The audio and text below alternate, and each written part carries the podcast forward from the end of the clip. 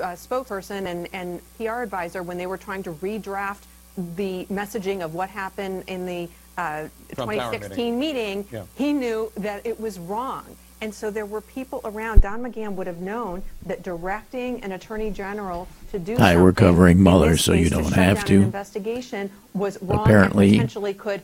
There was obstruction I don't know that by Trump. protecting the president, An attempt, but it failed because of others refused to exposure. carry Well, you're a out orders, Would you have charged quote unquote. any of the president's aides or the president with obstruction based on what you see in this The president's report? I would aides not have charged the aides because it was clear there were adults in the room who were not engaged in the Were the adults in the room? not a meeting of the minds. There was no agreement that we're going to conspire to do something to Conspire. actually break the law, and you didn't carry out the actual order. I To would break the law, but they did perhaps, not, so know, they will be charged with not breaking the law.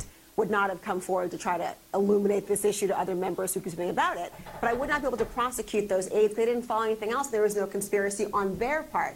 Having said that, the idea of the OLC opinion, Having said you that- the guidelines- Office of Legal Counsel, Excuse me, the Office of Legal Counsel, um, for which Barr also wrote an opinion once about that in the 90s was controversial. But the notion that he, um, that I would not be able to prosecute a sitting president would weigh largely on my mind. But I think you're absolutely right, Jake, in the underlying question Jake here, is absolutely right. If I am uh, Mueller and I'm offering an explanation If I am Mueller. why I decided not to prosecute the AIDS. Why aides, did I not it prosecute the there was? An underlying crime that I was trying to explain why I did not prosecute them for. So there They was an underlying same crime. explanation about the president of the United States because That would be the that president. that says you cannot indict, and again, I have to emphasize a sitting president on these issues. So got sitting president. these different issues and categories at play here. It If he stands, successful, that's true. There is no longer can prosecute. the law by any stretch of the imagination.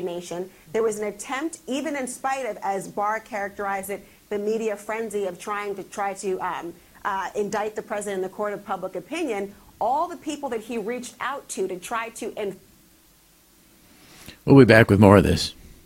Stay tuned.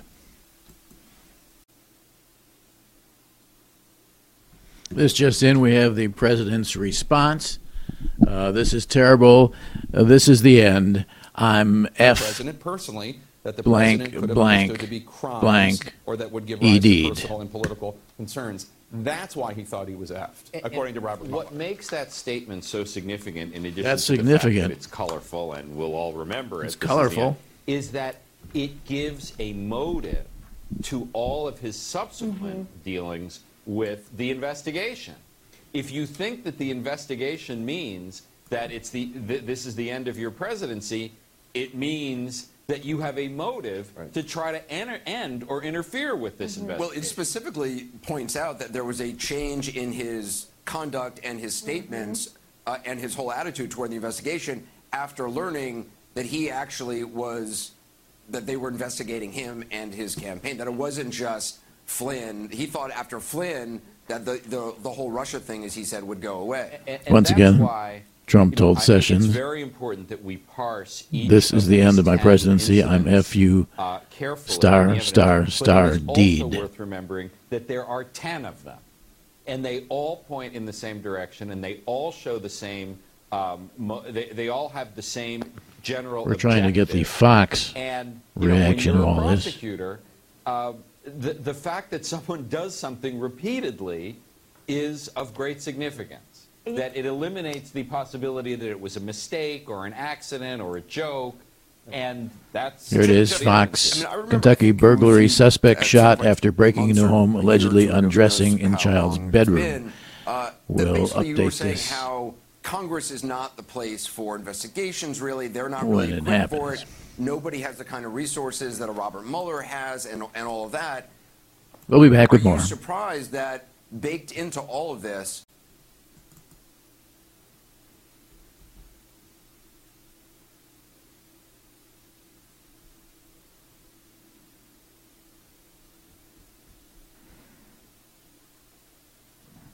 We do have an update from Fox News and all this. On Fox, Clarice Gainey, 65 of Gainesville, Florida, told WGFL she uh,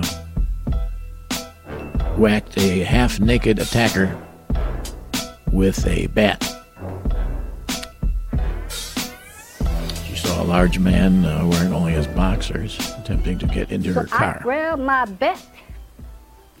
I brace myself. I brace myself. I open, I ease the door open. At that moment, the suspect, Antonio Mosley, 37, charged at her, police said, according to WGFL. I took that bed and hit him upside the Paya! He said, oh!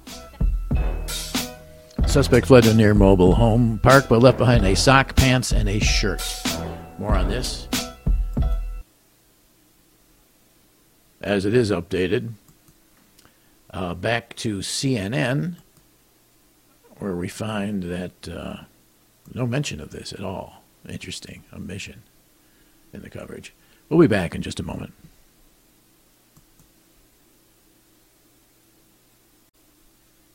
and they ultimately decided uh, that they could not. All right, we're back, and on uh, CNN, they are going through uh, consideration whether Trump uh, Tower meetings uh, could violate campaign finance laws, according to the report. And uh, switching over to Fox, we have the current coverage. Trump invokes Game of Thrones to mock opponents over Mueller report. President Trump on Thursday turned to Game of Thrones for inspiration as he mocked his political opponents ahead of the release of the special counsel's report on Russia, declaring that it was game over for them. No collusion, no obstruction for the haters and radical left Democrats. Game over. A graphic Trump tweeted red. It's, I don't know the grammar on that. Back over on CNN. Currently,